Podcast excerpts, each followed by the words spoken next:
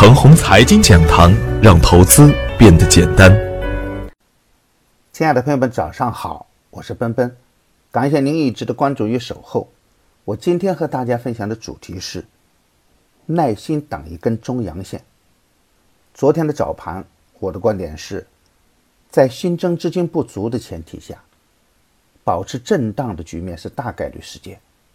如果增量资金出现，低估值的成长股风险的释放较于主板市场更彻底一些，资源类的股票在反弹，特别是业绩很好的个股可以优先考虑，强结构的个股啊可以接盘，低价、低估值、高成长性是穿越牛熊的主线，逆势逞强的个股可以在研究基本面和量价关系的基础上高看一眼，底部强势、量能稳定。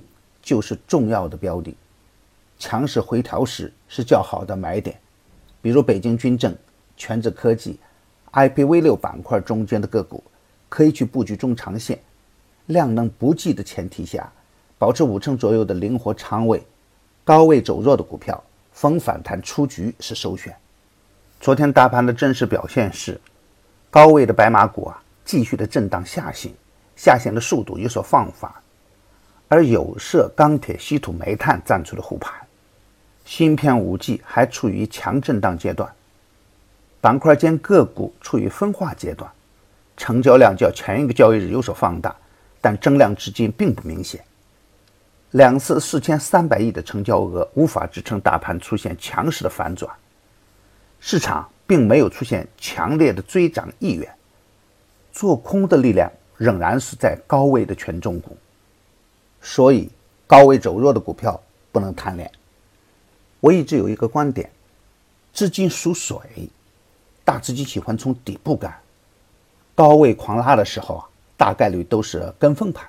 所以，只有主力资金布局完成的个股才有机会放量冲上三十天均线。所以啊，我一直提倡我们多关注底部放量启动的个股。但个股的底部放量启动时呢？我们就可以关注它的基本面和启动的逻辑。如果符合强结构的特点，我们就可以在强势回调的过程中跟踪实盘。底部无量的弱势票，通常都有弱势的根源。比如，从八月到十一月，次新股板块大涨三个月的时间，而步长制药呢，反而跌破了发行价。如果再去看看它的业绩，就知道它为什么这么弱了，所以啊，并不是股价越低越有机会，只有好公司才有好价格，只有主力开始关注，才能吸引到跟风盘，只有股票的强结构出现，才能高看一眼。股市中有一个简单的赚钱的道理，对于普通的散户来说，我们别想吃鱼头，更不能追高吃鱼尾。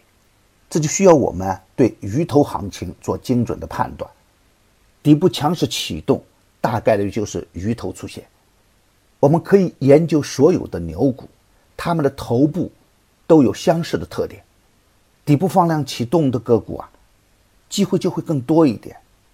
两只高送转的股票，只要启动就一飞冲天。今年的高送转不会太难看，所以啊，寻找优质的高送转标的。逢低布局为上。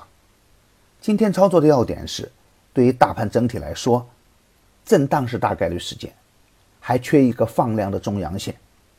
而对于连续的资金热点，可以高看一眼。高位的芯片、五 G 概念股还在震荡洗盘阶段，但是底部刚启动的个股呢，可以高看一眼。特别是具有双底形态或者是三底形态的个股，如果再见放量的启动。回调就是较好的买点，强结构的个股啊可以接着干，仓位保持在五成的下方，资源类的股票和优质的房地产股票可以纳入短线关注的重点。看不懂的不能乱干，好股票可以参照华西股份的形态去挑选，双底处的跳空向上，双底处的涨停板，都可以先清仓实盘，回调不破启动点。再见积极的信号时，就可以大胆接盘。停牌复牌的个股不算。我的观点只是我个人的观点，盘中所涉及的个股只为说明我的观点，不构成推荐。如果与您的观点不一致啊，您说了算。我的最新节目《牛散选牛股》已经正式上线了，我会帮助大家在最短的时间内了解次日的热点，挖掘最新的牛股。只要关注陈红财经微信公众号，回复“牛散选牛股”，即可领取五十元的“牛散选牛股”的优惠券。快来和我一起去抓牛股吧！另外，为了给大家提供更好的服务，奔奔已经开通了微博直播，关注飓风逐利者，每个交易日的十一点和二十点准时开播，愿我们不见不散。